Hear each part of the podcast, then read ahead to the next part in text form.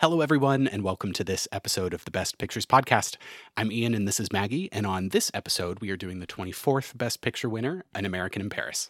An American in Paris is a 1951 musical inspired by the 1928 orchestral composition An American in Paris by George Gershwin. And it's so good. yes, the music in this one, I mean, it's it's Gershwin pieces, like very good. I think you know, we'll go into it more. I think the lyrics for some of the songs suffered a bit, but the music itself is Yes. Amazing. A plus.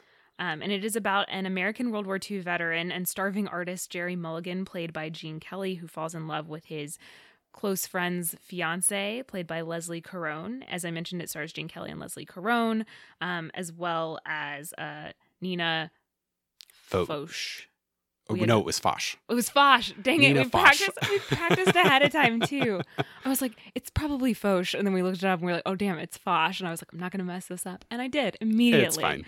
Um, English is hard. yeah, there, I just wanted to call her out because we loved her and her Mhm. character. Um, it is directed by Vincent Minnelli. The music is by George and Ira Gershwin. Gene Kelly did the choreography for it, and he ended up getting a special Oscar that year for his contribution as like an actor, director, singer, performer, choreographer Artsy person. basically yeah um this is ranked number nine among the American Film Institute's greatest movie musicals. I think Ian and I might disagree Well, with that a bit. I don't think I've seen enough of the ones in the top 20 to be able to like give a good informed opinion on this. I know you ha- feel strongly that it is ranked too there's high. there's a couple that were ranked um like you know farther back on that list that I was like I think this was definitely better than American in Paris, but hey, that's just me. Um well, but at least, you know, like Singing in the Rain. well, and I believe and this Wizard was- of Oz this and was- stuff were above it. I think the third musical to win Best Picture, it would have been Broadway Melody of Mm-hmm. 1929 and Ziegfeld, I bet, would count as the other one. It would have been Ziegfeld, right? Was that really a musical though? I think it counts because of the Follies numbers. Okay. Otherwise, what else was it? I'm trying to remember. Yeah, I don't think there was another. But I would say this is kind of probably the first of what we would think of as like modern movie musicals. Yeah, like the quintessential mid-century musical. Yeah, yeah. It kind of is at like the beginning of that like just plethora of musicals that are coming out, espe- Mhm. particularly of MGM in like the 50s and early 60s. So we will have more episodes with musical winners. We're we're about to hit a stretch. I'm not too uh, I'm torn on that. Some of some of the musicals coming up I love and others I'm like I don't know if I'm going to like this or not. I mean, it's like any other genre, right? There are ones you like and there are ones you don't. We'll see where this one falls. Will we? I think we can tell where it Uh-huh. falls. Other awards that this was nominated for, it won for best set decoration. so deserved. for color films um this we're still where there's like splitting a lot of these Mhm. categories between black and white and color i think it 100% deserves that the set design is phenomenal in Oh, throughout the agree. movie well, Um, and even even opening in on it and having well, one it was in color, so you know that's, yeah this is shocking. this is but, another one this is our first color film since gone with the wind Yeah. which was back in 1939 but it is beautiful. it is it is a very much like a visual treat and i think you know even outside of the musical numbers like the set design was amazing Mhm. um, and we'll talk a lot about the musical numbers because you know it's a musical they're a huge part of this story uh, it also won for best color cinematography which i would probably give it to that I'm, i don't like nothing else is coming to mind from that year that i've seen that i would Mhm. be like oh no that's so much better Well, it was perfectly good from what I could tell, and they had some really nice framing and a variety of shots. There were a couple places, especially like in the cafe that we saw, where I think some of the kind of mediumish shots got a little boring, but then they kind of would do some cool transitions with the well, camera they, that they would made do up the for cool it. transitions, and then they had those really awesome sets that I thought they blocked and worked very well around. Mhm. It also won for best costume design for a color film, which again, like I'm fine with. Nothing else is coming to mind that would beat it. I thought the costumes were really awesome. They were really Agreed. vibrant and kind of took advantage of that Technicolor. Yeah. Kind of worked in that sort of fantasy musical setting. Mhm. Uh, because again, you know, a lot of musicals of that era, you're ta- talking about a more heightened fantasy setting. You don't really get like gritty musicals in that era. Yeah, that comes later. Yeah, that's definitely that's I'm thinking definitely like like later. Sweeney Todd. Sweeney Todd, L- the latest Les Mis, Mhm. like those are definitely grittier stuff. I don't think we really see anything like that until like the 80s Mhm. with musicals. Uh, it also won for best music scoring of a musical picture, which I'm I'm okay with I'm it. okay with it. Yeah, I'm trying to think of what else like musical wise came out that year and because I mean this wasn't really like an original orchestral piece for it and like I said I didn't like a lot of the lyrics. The large dance number that happened Can you look up what year Seven Brides for Seven Brothers came out? Yes. Like the large dance number that happened at the end was all Gershwin. And a lot of the stuff was like Gershwin inspired. And I think they did a fairly decent job at like emulating his his feel of Yeah, the stuff. So there- that that I appreciated. It didn't feel like there was ever like a harsh transition where you were like, "Oh, that's Gershwin, that's not Gershwin." exactly. Like it did it did meld well together. For best writing story and screenplay, it also won. Alan J. Lerner won, and I'm not a huge fan of that. I thought the story was weak. And I thought, I thought the story was the dialogue was hit or miss. Yes, the story is very thin. And It's as thin as Leslie Caron. and Leslie Caron It's is very slight. thin.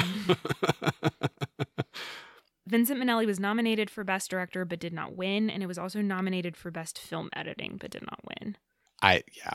I wish I had better context to decide how I felt about that, but I'm thinking I'm okay Yeah. with the way it turned out. So, other nominees from that year, I've actually not seen any of these, but Decision Before Dawn, A Place in the Sun, Quo Vadis, and A Streetcar Named Desire. And I believe the favorite for that year was A Streetcar Named Desire, which I need to watch because it's got Vivien Leigh, who I adore. Well, and I've heard nothing but good things about it, Yeah. which makes uh, Well, yeah, and it's- we'll it's have to have a movie night a- for that. It's based on a play. I want to say it's like a Tennessee Williams play or something. Yes.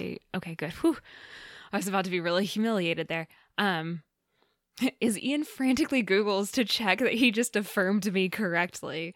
But so we know for sure that like the writing and the plot. Okay, it is. okay, Good. I Whew. didn't. I didn't just like. We're not complete idiots. Thank goodness. but yeah, so the characters and writing and stuff are going to be better in that. And I think that is really where like the crux of our issues with Mhm. American in Paris lie. Because let's just jump right into like our analysis and our watch notes. And I had the biggest problem with characters, dialogue, and mm-hmm. performances, and how it, you know, I said it's about this. You know, American artist in Paris post war who like falls for his friend's girl. But then there's also this like subplot of like him getting this like wealthy benefactor that like definitely wants to bang him. we love Milo. Milo, Milo, what was it? Milo Richards, played by uh, Nina Foch. Oh, it's she's so good. But yeah, so good. I But think like the they kind of they kind of drop that storyline a little bit. Like it's not They it's sort of do. woven in, but not super consistently. And then there's the character of the um, composer, who the concert pianist. yeah, the concert pianist who's never given a concert, and like his character is fine, but Adam.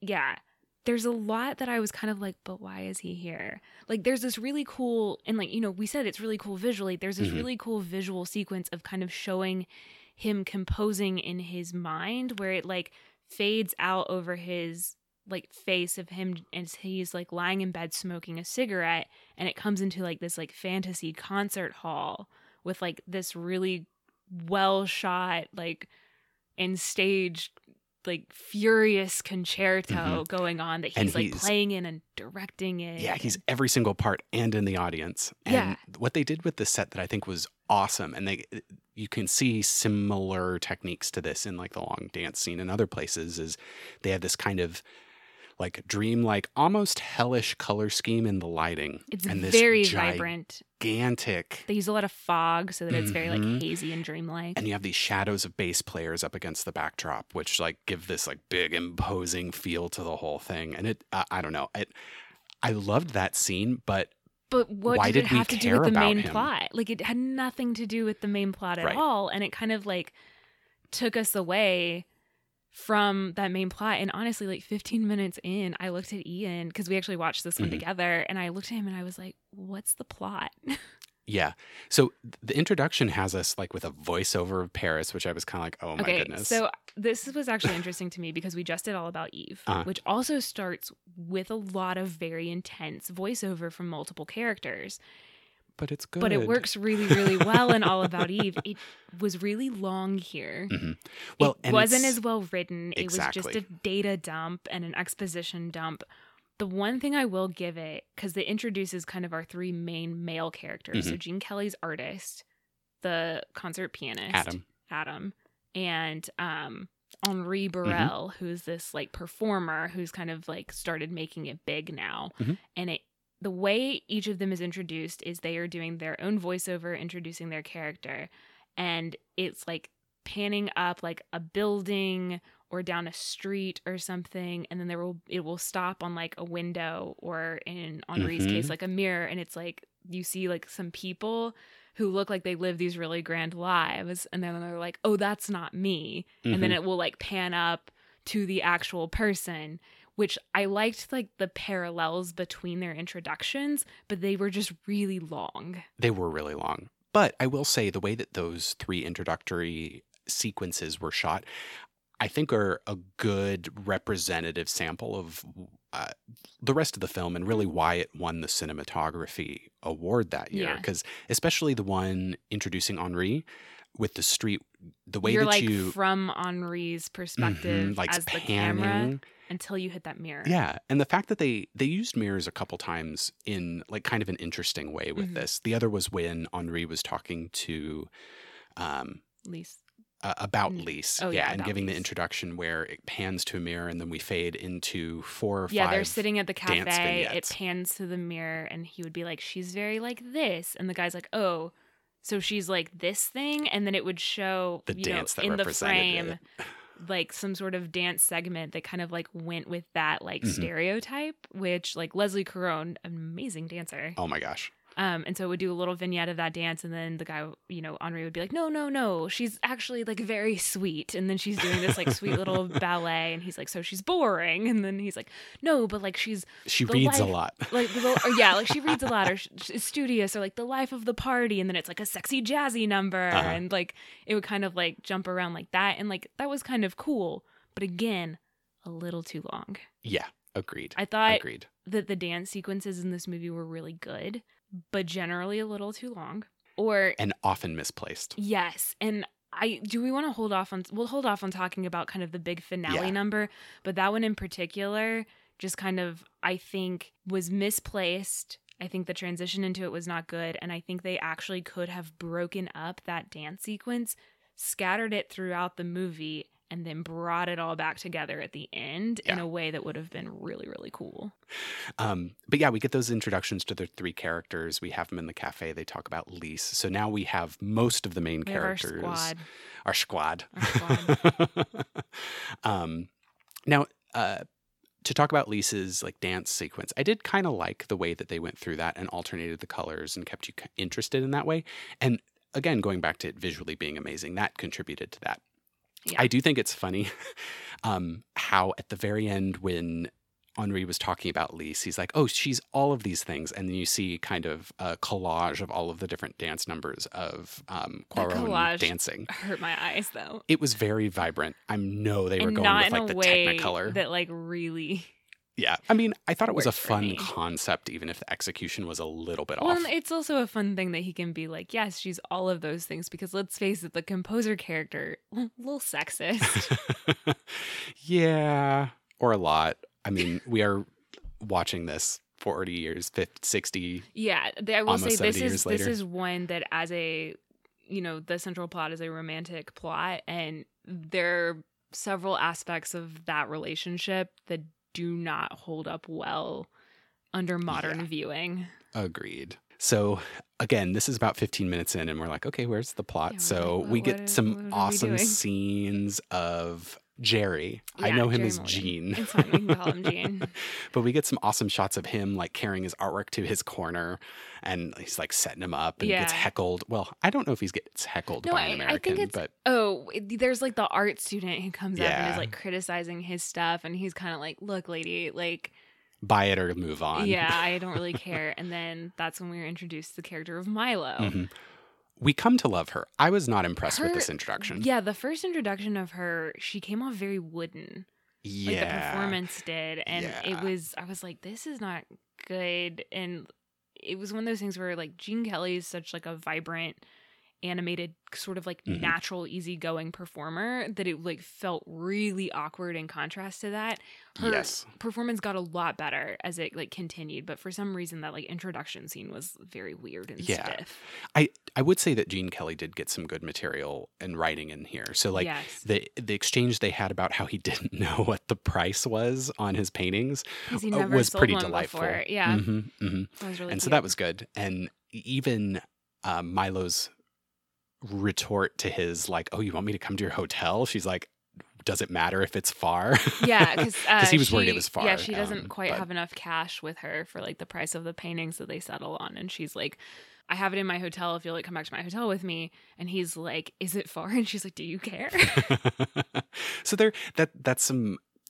Milo had some really great like comebacks to there, some there of are these some stuff. like so, nice little interactions and then like gene kelly periodically gets like these like nice like little paragraphs that are really witty and stuff but like i would say in general i was not wowed by dialogue Agreed. So we get some more introduction of Milo um, after they get back to the hotel. So we see she motions for her car to come, which that's when Jerry's like, "Oh, this lady has money. oh yes she does and she is interested She's in living at the Ritz, apparently."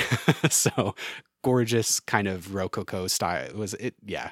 Um, apartment there where they're trying to figure out where to put the paintings she just bought, and she Mhm. invites him to to dinner. to a Uh, party well, she calls it a party. calls it a party. It turns out it's a uh, one-on-one party. Exactly. So this is how we know that Milo wants it. it being Jerry. but I love the interaction where we kind of get to understand that Milo is has inherited all this wealth and she's kind of like it feels like she wants to be a patron of the arts in this yeah, like scene. it's it's one of those things where it's like she clearly like does want some sort of relationship, something from Jerry, and then there's a scene later where one of her friends says something about how like, oh, what is it? I wrote it down exactly. Let me it. So her friend says, Milo, when are you going to stop getting yourself involved with young itinerant artists? so like this is clearly a pattern for her but i think there's also like a sense of her character where like she really does genuinely love art Mhm. and she does like genuinely want to also like patronize the art she also just wants like Jerry. jerry um, but before we get to the date, we get one of the first. Uh, I actually I think it's the second kind of musical dance number. I got rhythm. oh yeah with the kids I think this is one of my favorites. i would me too for sure because it's so cute because it leads it starts with him teaching english Jerry. to like the gaggle of kids that has kind of followed him um, I do have after he gets say, out of milo's car. I car appreciated that when they used French in Mm-hmm. this movie, they didn't really subtitle it. They either like just let it go as if like you know you should get the gist of what we're saying by Mhm. like the way we're interacting. Or they would like if it was a short phrase they would like say it in french and then say it in english. And i was like you know what? Like that was kind of nice. Like it wasn't distracting with the subtitles. You wove in the actual language Yeah. a bit. Like well and then you get this wonderful moment where he's trying to teach kids english yeah and it's and really gets to sing a song They're and tap the- dance like a boss I got rhythm. Yeah. yeah, we got. I was a little worried because in my mind, the iconic image of American in Paris is the Toulouse-Lautrec painting, Mhm. where he's like doing a lot of the like modern dance stuff, and um, I prefer my Gene Kelly tap dancing. well you got a lot of tap I dancing gene kelly a lot so of tap dancing Gene Kelly, which made me really happy. so that that was delightful i think in terms of the short musical numbers that was probably my favorite but mostly Same. because i love that song so yeah, much it's a good song. It's so jazzy. Love it so much. Anyway, I'm I'm getting beside It's- myself, but yeah, um I would say even though I love it, I don't I would miss it because I would miss it. But in the context of the film, I'm kind of like why was that here? It didn't. it didn't convey anything important to the plot. exactly. In fact, it was just like a nice little sideshow. Yeah, like that is which all this was. I think it's kind of telling as far as you know we were talking about kind of the I'm gonna say the quality of like the songs, like the stuff that they Mm-hmm. sing to kind of separate it from like the Gershwin score and like the score that wove into the Gersh- Mhm. Gershwin score. So the songs were not the best. And the fact that of the songs, the one that did not actually pertain to or move the plot forward in any way is the best song is telling. yes. Well, it, it almost harkens back to um, going my way. in a sense where oh, it's they're like better than going my way. Oh, The they're better than Going My better Way? Than going my way, but it's the way that they were used. So Yeah. like I didn't feel like so many I, I I would listen to Bing Crosby sing all day. Period. But again, the songs in Going My Way Yeah. didn't really move the plot at Yeah. all. Well, maybe one or two did, but anyway, but you get the gist. exactly, exactly. So, um now the next big scene that we have is in this jazz club where we I- discovered that it's not a party, it's a date between Milo and basically, Jerry's like, "I'm not an escort," and she's like, "Silly person, I didn't want to use you as an escort." But Um, I do. If he had said yes, though, I'm sure she would have been fine with it. But like, she's basically like, I do actually want to like patronize your Mhm. art, like, and I have connections and I can actually help you. And so then they decide to like go to this club that's like he's like something more in my price range but and like milo's down. She's like so down. She's like we'll go to this place and like it's, it's montmartre that they're going which montmartre it was like the bohemian neighborhood of paris particularly in like the 20s and 30s mm-hmm. where you would have a lot of american expats like hemingway and like Fitzgerald, like writers and artists hang out there and stuff. Um, and then once that got a little overrun by the tourists, they all moved next door to Montparnasse, which is easier to say.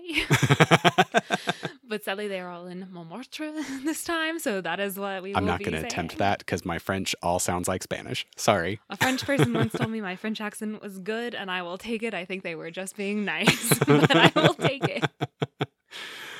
But this is we we get an introduction. Well, one we get to f- understand the full depth of Milo's connections Yes. once we're here. She's so she's like connected. rubbing elbows with magazine illustrators, newspaper editors, like folks that can make things happen. So, like when she says that she can set up a show for means Jerry, she can, Yeah. and she will. we think She will. She's like by the end of the film, we have no idea if yeah, the show they- actually they- happened. That is true. Because That's a big they gripe of never mine. show us the show. I digress. I'm gonna assume. I'm gonna assume Milo was was true to her word. Probably, but then she was like dropped him like hot potato once he paid her back. Yeah, and then she just moved on to her next itinerant artist. exactly, itinerant to the max. Actually, in my mind, Mar- Milo like takes on that composer dude.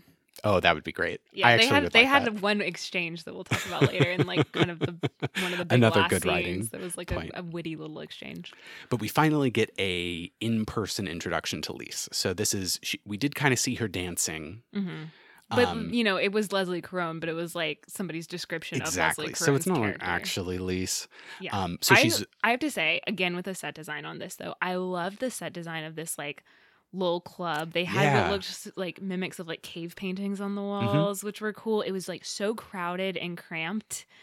Um, because they like filled that little set Yeah. with extras, which I love that they did. That they were so good at like filling Yep. space, and then the way that they had the table set up so that Jerry sees Lise, so he bumps into her in this like really crowded Mhm. place, and then he's at a table with Milo and her three friends in the foreground, and then like just catty corner back left of them is the table where Lisa is at, and they have Leslie Caron positioned so that she is perfectly visible between Jerry and Yes. Milo. and the costuming is amazing because it sets the way that they used it to contrast the po- well as i put it the points of interest within the frame as opposed to just the crowd meant that the characters didn't get lost in all of the chaos that was going on Mhm. behind them in this jazz Well, club and for Lisa and Jerry, they both used a lot of white, hmm or they would put him in a really dark suit to set Yeah. him out. But they used a lot of white for both of them that would really make them pop against these like very vibrant sets and the vibrant costumes of and connect them as love interests which is true.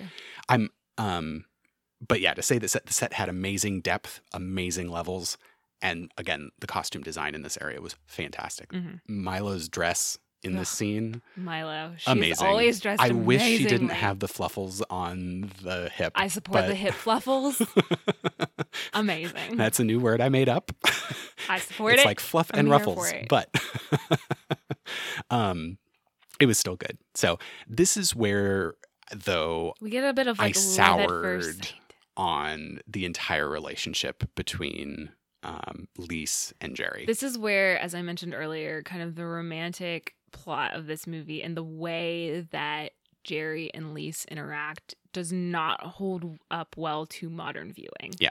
Because there is very much the idea of she is very not interested at first and like actively asks him to leave her alone and like never call her again and like gives him a fake number. And then like the person at the table with her blows it. She's like this is my number. And he's like no it's this isn't it? And we're like you idiot.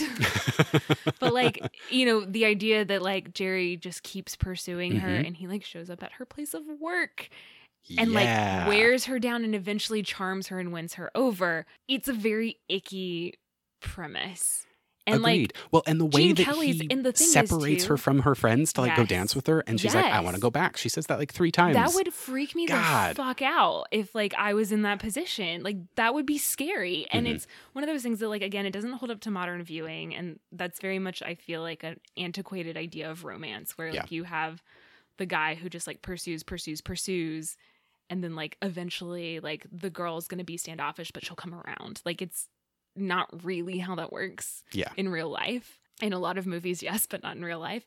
And it was very telling to me how well, how badly that held up because Gene Kelly is so charming hmm that even him doing it, like he's very charming and not like never seems threatening, right.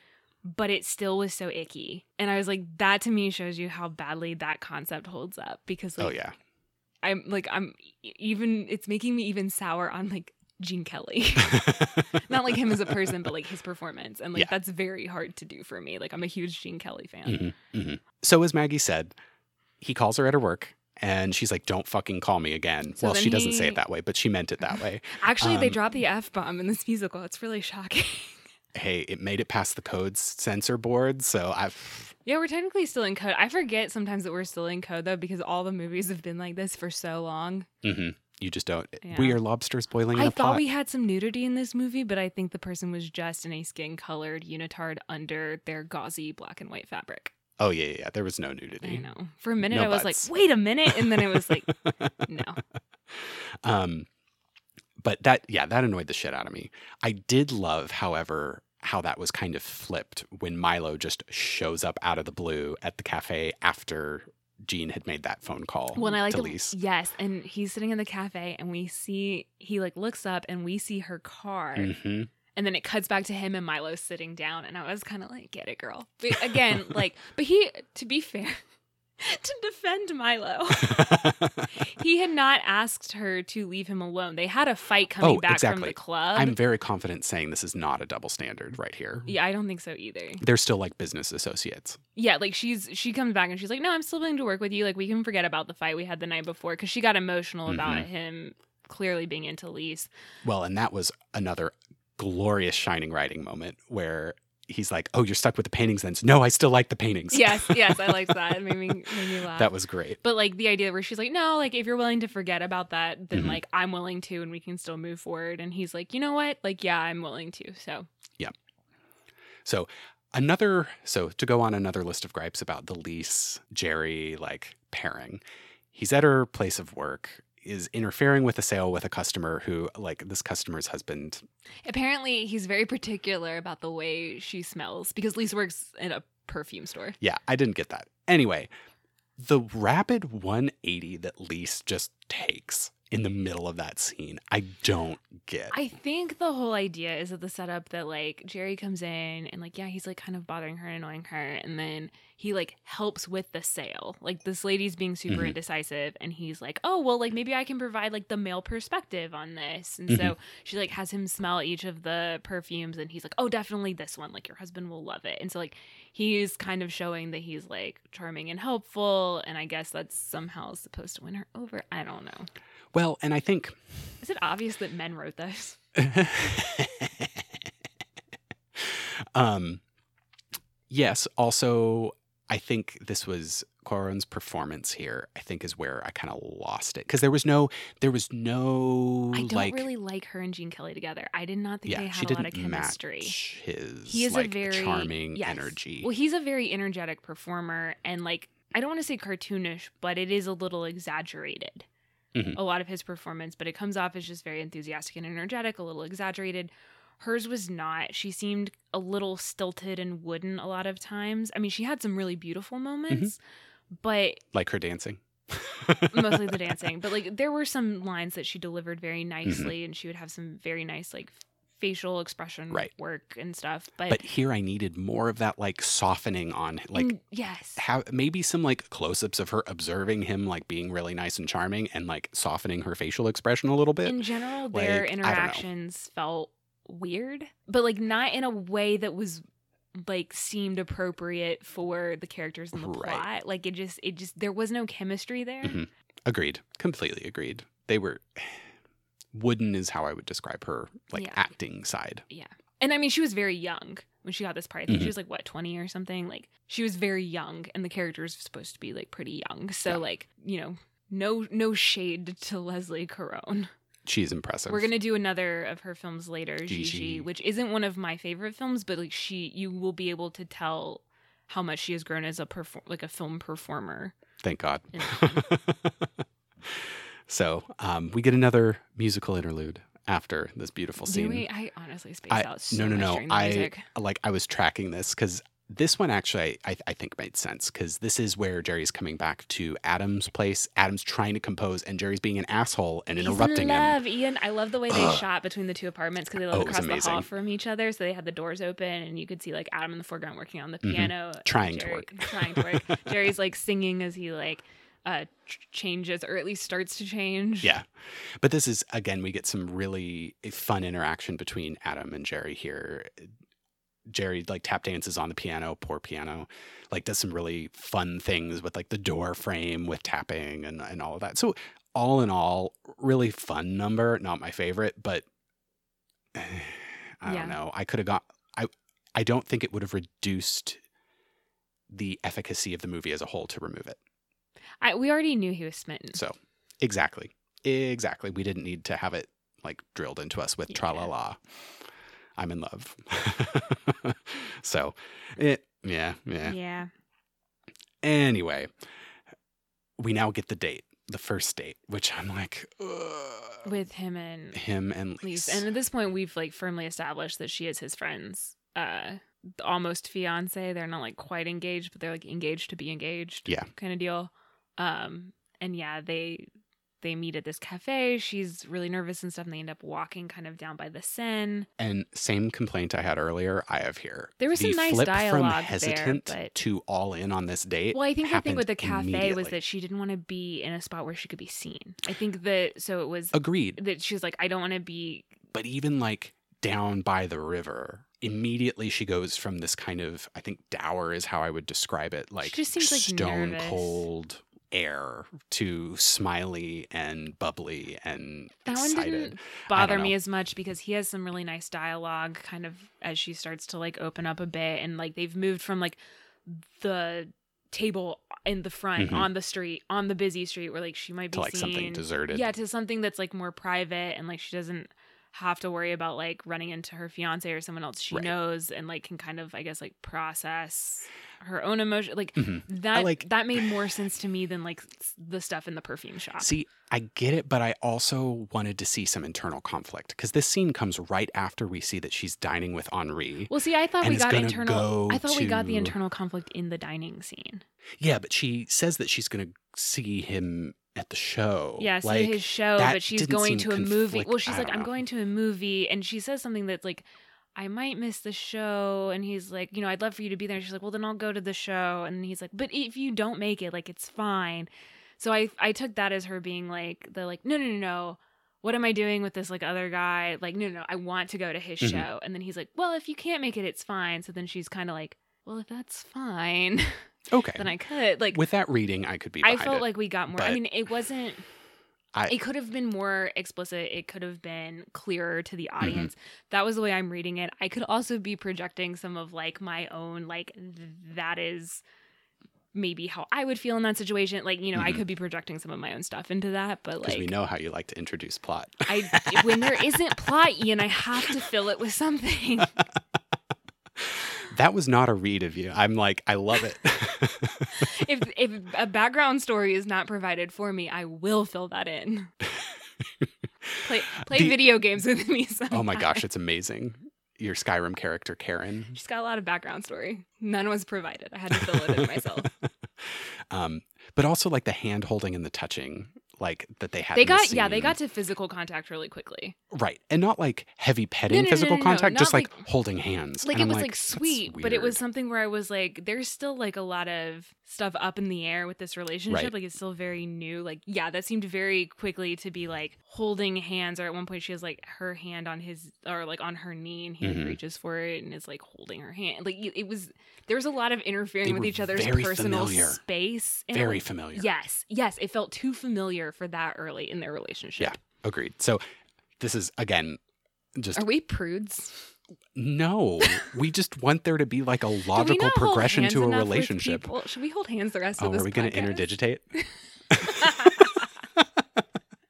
We're too far away to properly hold hands. oh my goodness.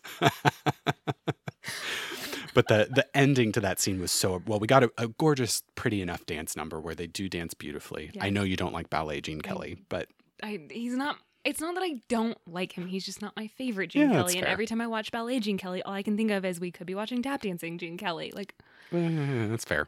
that's But it. like all I could think of when she rapidly runs away I was like, okay, Cinderella, it struck midnight, time to go see your like normal life. your fia- your your, Your fiance to not fiance. I don't know what we're gonna call it. Um, and then the face smooshing. face smooshing. like I can't even call it kissing. It was like face smooshing. I again, I'm I'm just gonna roast their relationship because I am not here for it. Neither of us are on board with this relationship, though, and we'll get to it. I think the end of the movie really determined how we ended up feeling about it. Because if Oh, all yes. of this had gone on, and I feel like, spoiler, I feel like if they hadn't ended up together and it had ended up as like the kind of this failed romance, Uh-huh. and at the end they each go their separate ways, and then it kind of end with like a something like circular to the plot Oh and the way the gosh. movie started then fit. I think it would have been really good. And I think it would have actually reshaded how I thought of most of the movie. And I think it would have been a lot more powerful instead of having it as this like love at first sight. Like she doesn't really like him, but she ends up falling for him. And then there's obstacles, but they get together in the end and it's beautiful. And we're not going to tie up any of these loose ends. any of them. Then I think it would have been a lot more like impactful. And I think we would have ended up probably, you know, I'm not sure where you're ranking it, but I think I would have definitely ranked it higher on my list if they had Oh, kind yeah. of handled that differently. it, it had it been a vignette about like if it had if it had been more like Grease because they don't end up together in the end, Yeah, right? they do. They do. They do. that they fly that sequence the at the end is like a dream to me. flies. Well, let me let me back up. Let me let me take that comment back. Um, like the surreal feel to all of the musical numbers would have made sense. It's Because like, okay, this is a dream in Paris It's like that we it's like had this but is an lost. ideal dreamlike love. You know, it's that like you know, love at first sight, rush in, you're all in. hmm you're almost overcommitted then the familiarity like the quick familiarity wouldn't have Right. felt weird and then it's like okay but like that's not a real relationship hmm because like the entire time i was like i was like what, what happens when all this is over and you're no longer sneaking around. because like we don't really get a good sense of what they are as a couple and Right. it's like now you have to like actually have a relationship and like you have to deal with the fact that like he is a starving artist with like no money and you work behind a perfume counter and like Yeah. the realities Reality's of your gonna get in the daily life like you know it's such a dreamlike setup with all the musical numbers and the surrealist nature i think you're exactly right that if it had ended up as like not working out in the end to where kind of like the whole thing was like this dreamlike idealized Mhm. version of something kind of like how it is a dreamlike idealized version of paris Exactly. which I think it was criticized, or at least since you know, I don't know if at the time because at the time it was very, very well received. Yes. Mhm. Very well received and you know and since then people are like you know it's a very idealized version of paris which it is and it's like very cartoony and very stylized um at first you and i were kind of like we're not entirely sure what era this is set in we're like is it was he a veteran of the first world war the second world war like i can't Yeah. really It was tell hard to place. but like that would have felt so much more appropriate hmm with like a more postmodern ending Yeah. Totally agreed. So, but alas, we are not in the I could write a postmodern era. on this man Yeah, you could. so we get another fun musical number a la Ziegfeld Follies, which Maggie said during this, and I love it. because you've got there's like this like pile of girls uh, like like like with Ziegfeld where they're just like holding these various pieces to make Like this massive Mhm. candelabra. You have to be ripped to be a set piece. Oh my god. They look heavy and like I'm sorry, but like holding shit, even if it's light and Yeah, you're holding it, it for a long mhm. time, that's hard. oh yeah. Oh yeah. So, So, it- I was just like props to those women and their strength, both inner and outer. Yeah. Because it also takes a lot of inner fortitude to just sit there and hold something forever. At least for me personally. Or to stay on stage Maybe dead for a long time. um It's harder than you would think, especially when you died uncomfortably. um and again this we then get that weird interlude with the concert that we referred to earlier which i'm like eh, weird but anyway but the main big plot point next is that we find that milo is 100% in on jerry's art she Oh, yeah. has him get this gorgeous like workspace well, she's 100% in on Jerry's art and 110% in on Jerry. oh does jerry know Milo this still wants it. Which, frankly, Ian and I, the entire time, were rooting for the Milo Jerry pairing. it would have been I so thought much they had better more chemistry. I They thought did. that they were like more fun characters. Cause like Lisa's Absolutely Lisa's did. fine. I liked her sass at the beginning, but then she like folded really fast, and I Mhm. was like, no, Didn't you're not want as that. fun. i wanted her to be stronger I just wanted fun people who behave badly. um, but this is when they agree that okay, we're going to do the exhibition, and oh well, Well, and Jerry's kind of mad because he's like, it's in a month, like, and he has. It's not like he doesn't have any painting. Like, he has a lot of paintings because he's not selling well, but then we get the whole like montage of him making a bunch more paintings, which those paintings were at best banal. Like, come on, whatever. He's, people are gonna buy them because Milo is gonna be like, "Hello, my friends, buy this." Because I want to sleep with Gene Kelly. but like, it's one of those things where he's like fresh. He's like, I'm not ready for it. And she's like, Well, don't you want to do this? He's like, Yes, but I want to do it when I'm ready. And she kind of like a roundabout makes this point of like, you're basically not going to be ready until you do it. Like, Mhm. how long is it going to take for you to decide you're ready? Like, if you this is what you want, you have to do it. You this can't was another like good it's not going to be moment. like perfect. Mhm. Like you just got to do it, and you like it's a process basically. And I was like, I like that, and I like that there's somebody being like, you're not going to have which. Oh, if the ending had been different too, that would have been so much stronger. Because then it's the Mhm. idea of like it's not going to be perfect, and you have to like do it and be okay with that in order to like do the things you want to do. Yep. So I, I sense that we should maybe try and remake American in I Paris. it would be tough because you're not because like also Gene Kelly choreographed the whole thing and his choreography is insanely really good. good. And I'm sorry, but there's just at least as far as I'm aware, and like the main actors and actresses who would get cast in this, Mm-hmm. there is no one who is like that skilled at dancing. well, who says it has to have dancing? But I feel like that works to the surrealist nature of it. It does. you're right. You're right. It'd be like a better La La Land. Yes, I threw shade at La La Land. Come at me. Deserved. Um, I'm sorry. It just cracks me up the incidental like comments you make I've sometimes. had, I've had a Um, mimosa before recording, well, while recording this, so that's why I'm super sassy today.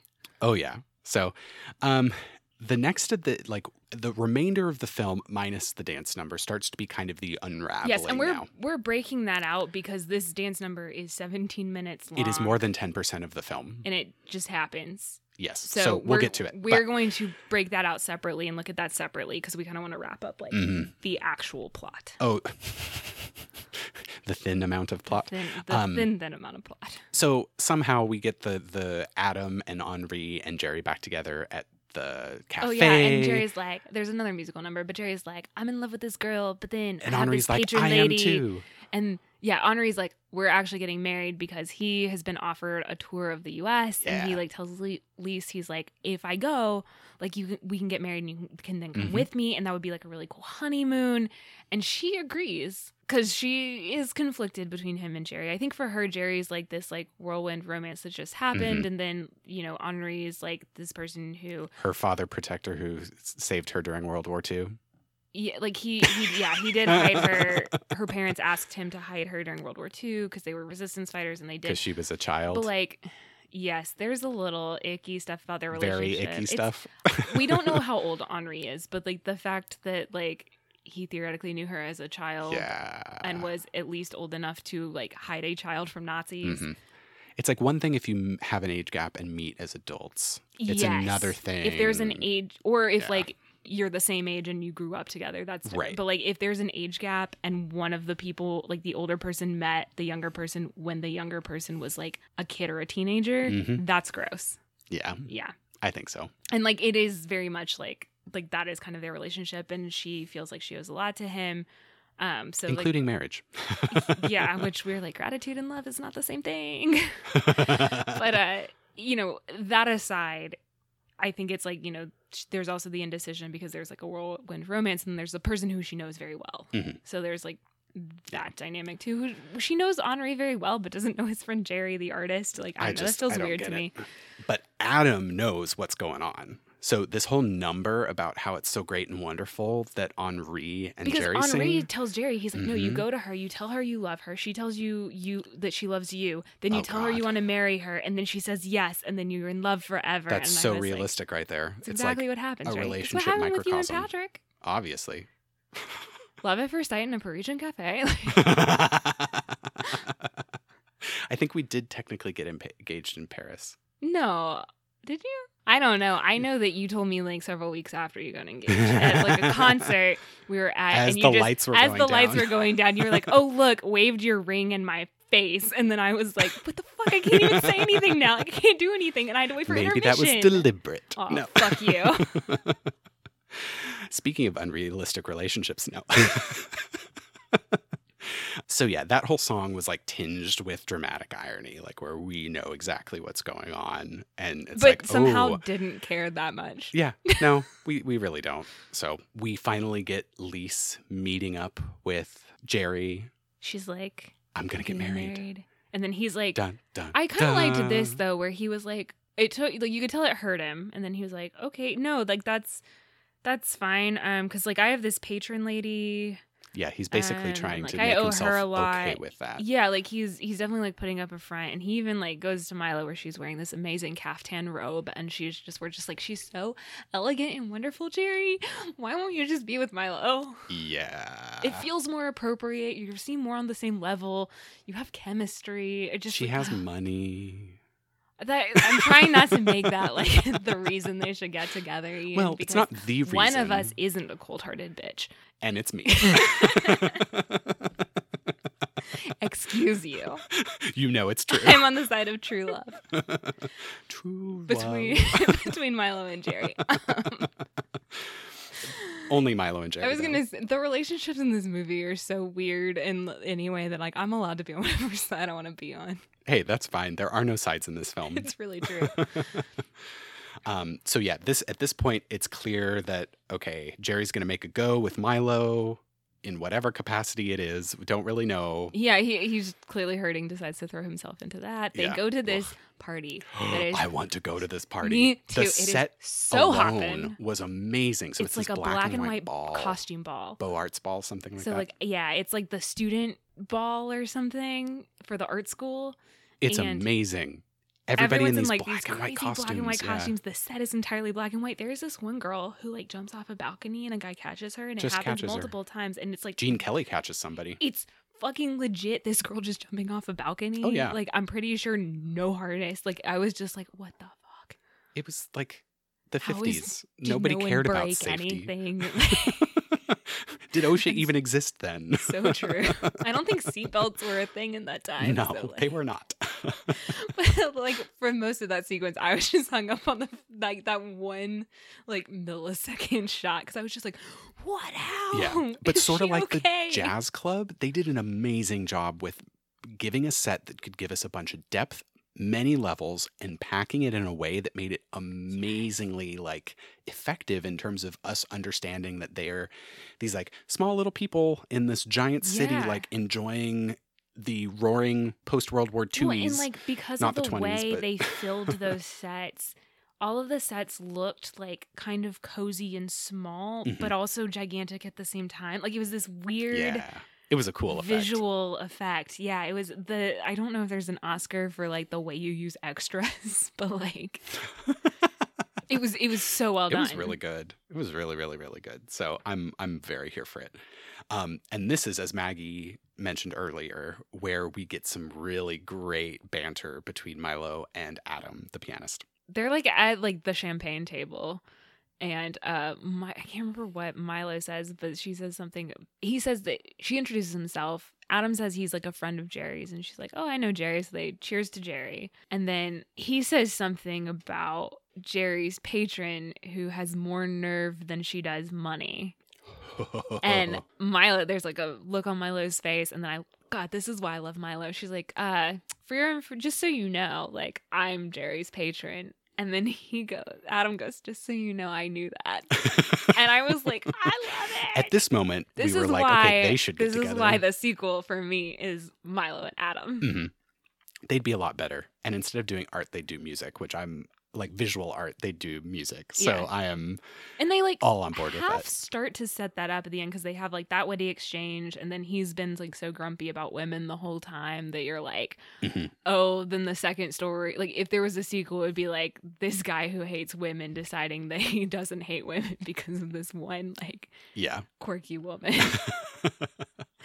so that's the that's the sequel cliche that would be happening, which is also riddled with problems. Well, like, but you know, but We're remaking a film from 1950. Right. one. But like they and then she's like, "Oh, he's like a concert pianist." And Mhm. Jerry's like, "Oh, but he's never given a concert." And they like laugh about it, but they they're like almost setting up inklings that like that's Mhm. going to happen, but then they never So hey, take it to anybody about to make a film, here's a fun reinterpretation.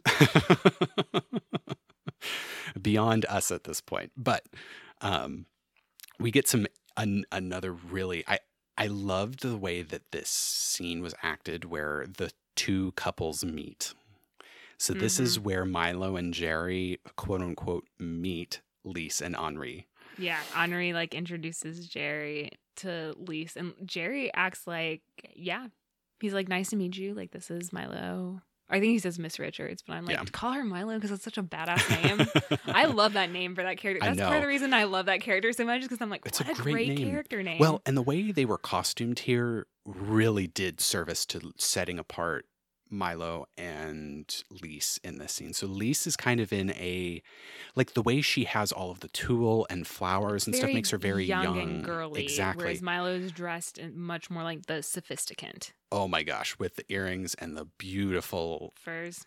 faux diamond cuff and the furs. It was she was grand. Everything she wears. She was is grand. Like it was really good. So that was the the reactions that we saw there. I think were some of the better ones in the yes. film. Yes, well, so, and then Milo's like vaguely recognizes Lisa, and she's like, "Who is that? I swear I've seen her." And then Jerry decides to come clean to Milo, where Mm-hmm. he's like, "That's the girl from the cafe." Like all this stuff. Like I'm so sorry. Like this is the situation. And Mhm. I'm like, finally, honesty. But like, she oh my god, her exit was classy as hell though. so good. I'm gonna go goes, have some champagne. Yeah, she's like, I'm just gonna go have some champagne, and I was like, Milo is such a class act, and I love her, and it's okay, Milo. You can do better than Jerry. He's about to make a really bad decision. and FYI, that's the last time we see Milo.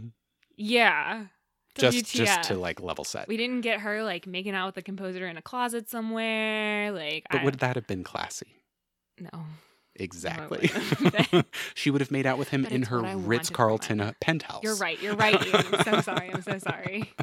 Um, but then we we get this balcony scene between Jerry and Lise, and Lise is so flat here, so flat. I just can't. Well, and he's sketched like um this little sketch at the point. Was it the Champs Elysees going to the Arc de Triomphe? maybe I'm trying to. Re- it's very stylized. Yes. So I'm not exactly sure. It was like a I couple the horse Arc de statues. was and- in the distance. anyway, some Parisian landmark. But he's in this little sketch. Lise comes up. They kind of have it out, and she's like, "I'm going to marry Andre Tears up the picture and runs in away half." perfectly in half. It wasn't perfectly in half, but It it was pretty half. close. It was in half. and then, meanwhile, we discover that Andre was smoking a cigarette on the balcony, and he's overheard this all. yes, that was some gorgeous cinematography, though. Yes, um like even though it's a color film i love that they decided to go with a black and I white have ball to say, I first I thought it just had cut to another weird shot of Gene Kelly Oh, because they really? had similar haircuts and they're both in similar oh outfits. no i And then I almost was like, immediately got it was Oh, henri No, I, I got it after a second, but for like a minute there, I was like, I'm a li- like that was a weird jump cut, and I was like, oh no, never mind. But because they're dressed so similarly and they have Mhm. similar haircuts, Yeah, that's and fair. like, they're both brunettes. so henri knows Henry knows. he knows and we get some a, A duel? beautiful No, I hoped so though. A We- dance duel? Oh man, only in my dreams. oh my goodness So we do get some really cool shots of uh, Henri and Lise in the car where she is like crying and Henri like is looking on with what I could only describe as a combination of despair and pity. Hmm. Like gorgeous shots. The idea where he's about to amazing do the good guy thing, but he's not happy about it. Exactly. Exactly. So anyway, that and then finally we are on this gigantic dance scene that is 17 minutes long that we've been talking about this entire episode. Yes. So this is the one that I think because it it's in several segments and it starts with the sketch has somehow miraculously by the wind been f- blown so that the edges match up and it's now one whole sketch again and then it fades like it solidifies fades into Gene Kelly And now the painting is a set. Yes, Oh my God. Like dancing in front of it, and like it's all black and white sketch, and he's in this like either black or like navy colored like outfit. Mhm. That's pretty baller, actually. His costumes throughout this entire sequence are Yeah. fantastic. But like, and then it so slowly starts like color gets added, Mhm. and it's really cool. But this, and then it continues to transition into like other scenes on like Parisian streets and like in this fountain there's a really cool area but because it can be split into like very distinct sections well, because Lise also appears in this sequence. yes and so they they both appear in each segment of the Mhm. sequence and they like dance together and stuff and sometimes they're really big crowd dances sometimes it's just the two of them but because they both appear in each section and they're very distinct sections both visually and musically and like stylistically Yeah. i think it would have been really cool if that 17 minute musical number had been chopped up into individual sections and then woven throughout the whole film so that at the end where it's kind of cutting between the various sections of the two of them that would have kind of like tied whatever that last section is into all of the previous sections and then that would have again given the idea of like throughout the movie of him because they have like the little dance numbers Yeah. and they do that thing with the painting sometimes but not super consistently. well, they only did it like once. Exactly. At and so I think if they had carried that more throughout and like leaned more into the fact that he is this artist, then it would have made that idea of like their relationship being kind of this surrealist, romanticized version of a relationship Mhm. the same way that like the version of Paris we see is this especially through the version of Paris we see not only in the film but through his paintings Yes. is like this surrealist romanticized ideal. version of paris and then that would have been even more powerful against like the backdrop of this like post-war post world war ii like destroyed decimated paris that's like struggling economically like i'm It i'm asking so for a lot Better. Granted, you? I am don't think you're asking- asking for a I lot. think I'm asking for a lot from this movie based on the likely intent of when it was being developed and made because Mhm. it is clearly being made to be like the showcase of Gene Kelly's dancing and choreography talents and Gershwin's music and to be just a visual treat. I'm asking it to do a lot on like the emotional and like thematic front that I don't think it was necessarily intended to but do. But it can do both is the thing. I know, and I That's- wish that's it why I'm disappointed. And had that been the case, and then, you know, speaking of the ending, the car comes back, it's honking, Lise gets out of the car, Henri's brought her back. They Jerry and Lise run to meet each other on the steps, kiss, put their arms around each other, walk off into the night, and it ends. Yeah. Like Hated that. again, like, what the fuck happened if to we'd had some the sort of exhibition? what I yes, so what I kind of wanted Like, ah. was for Lise to go away, for Jerry to, and I know I was saying I was Team Jerry and Milo, but I think it would have actually been much more poetic for him to then pull out of the exhibition and the final shot to be him resetting up on his like little corner of the street with his Mhm. art. I think that could have been so powerful thematically. And again, if we like split that number throughout the film and kind of carried that theme of the paintings becoming the dance numbers a little bit more clearly, and then it wouldn't have been so tiring with that like 17 minute dance number. Yeah. Because at one point I literally went, There's more? no, it's Like- I like I loved the the pas de deux between um Lise and Jerry. Yeah. there, I'll just go with that. Um, favorite favorite part of that whole sequence was when they were on the fountain, and then Mhm. like they and it had that like great silhouette. Exactly. So, uh, really, if you're going to watch any part of this movie and you only have half an hour, watch the 17 minutes of this dance sequence twice. Because again, like the well, and the thing is, like the parts of this movie that are so great um, are vi- the visual, and I think they're all shown off so Mhm. well in that dance sequence. But I do think this movie could have said a lot more powerful stuff and like kind of used the visual innovation to better serve a plot and Yes. characters than it did. Mm-hmm. Agreed. So I feel like I we're like shortchanging that dance number a little bit by not talking more about it, but It's I don't know how to describe it step by step because neither of us are dancers. Right. Well, and the thing is, we're just going to be broken records. So it's gorgeous. That I think is absolutely worth. I'll see if I can find like a link to like just the dance sequence on YouTube and like tweet it out or something when we release the episode.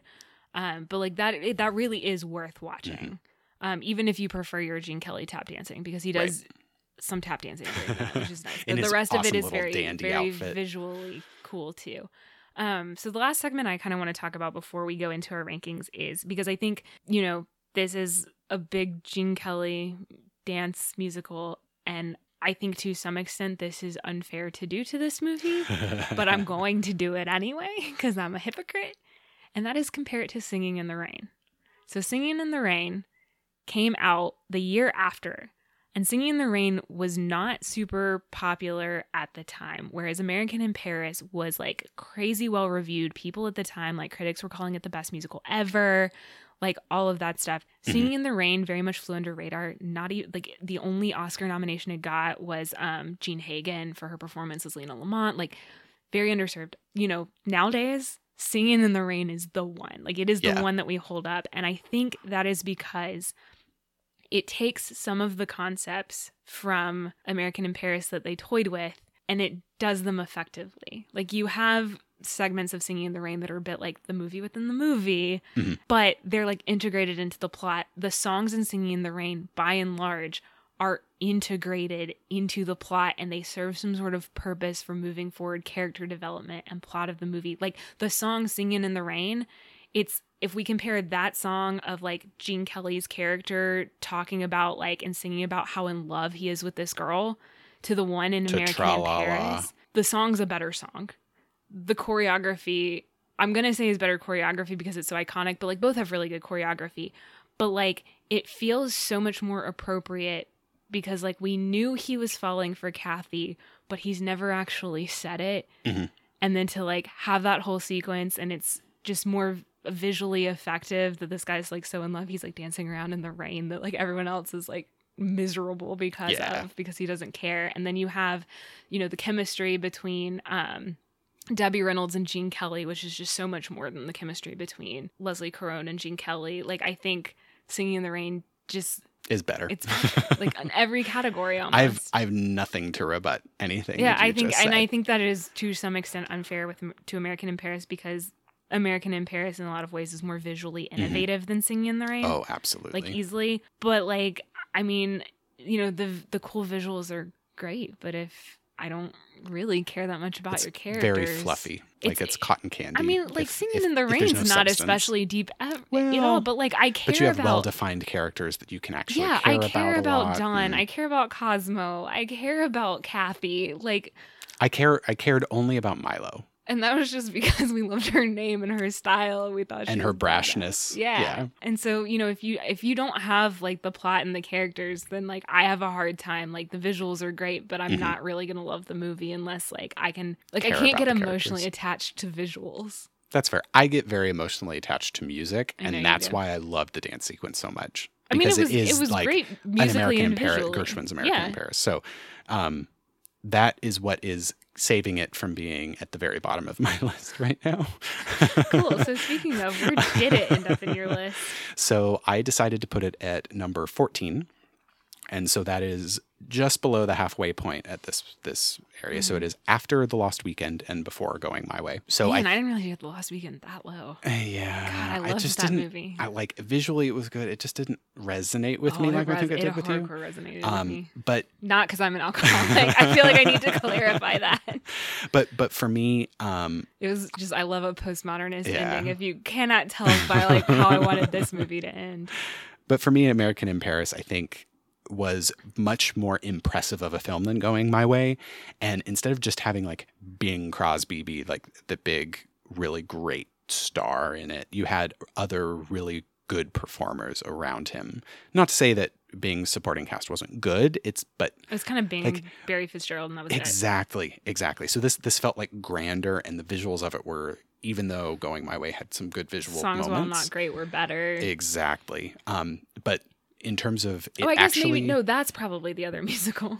is it a musical? Like I Not don't, Ziegfeld. I bet it's Going My Way would count as the other a musical. I don't know. Yes, Anyway, it is because it has it has the Bing song. Crosby that one singing. is a musical. That was the other one. It's Broadway Melody of 1929 Mhm. and Going My Way. Because you're right there we about. Ziegfeld. They're not really Yeah, like they're just like numbers. But I take um, back everything. I it's after the Lost Weekend because Lost Weekend dealt with themes in a much, much, much more effective manner and still had some visual was so stunners good. in Nobody it. listened so to Ian. The Lost Weekend was um, really good. Everyone should watch it. It will, it's a downer, but everyone should watch it. oh, it's good, but re- like here's the thing. You gotta watch it at My night. like top ten is so good. It's I really know, hard it's to getting- it's- like. It's gonna start to get There feel was- really wrong to have was, some of these I films it, so low. I can't remember what movie it was, but there was one of them. I was like, man, I should have placed this higher. But then I looked at everything that I'd placed above it, and I was like, but I wouldn't put it above any of these. exactly. Okay, so for my ranking for An American in Paris, it is my new number 13. So one place higher, and I am putting it ahead of Gentleman's Agreement, but after Life of Emile Zola. Okay. And Life of Emile Zola is kind of my, like, that is the halfway point. It That is is my cutoff for from my meal top than it is. Gentleman's. Yeah. Okay. Easily. Um, and that's just because, like, Gentleman's that like last little, I think it was the last like half hour was Mhm. like really good, but I found the performances also very wooden in that for the majority of it. Yeah. And the dialogue wasn't very good, and it just was not. It wasn't visually interesting. Like visually, it cannot hold a candle to American in Paris. Oh, that's absolutely true. Yeah. So for me, it's the fact that like while I had issues with you know the performances sometimes, and I had issues with the lack of plot and like the way the movie resolved itself, like Mhm. at least you know like I was so satisfied with like the set design and the choreography and the Yeah. music and the costume design, like all of the technical aspects were there for me. And so even when I was frustrated with the characters, it was still very interesting to watch. Yes. So and still like held my attention. So that's why I'm putting it there. Cool. Well, I agree with ranking it not high, Cool.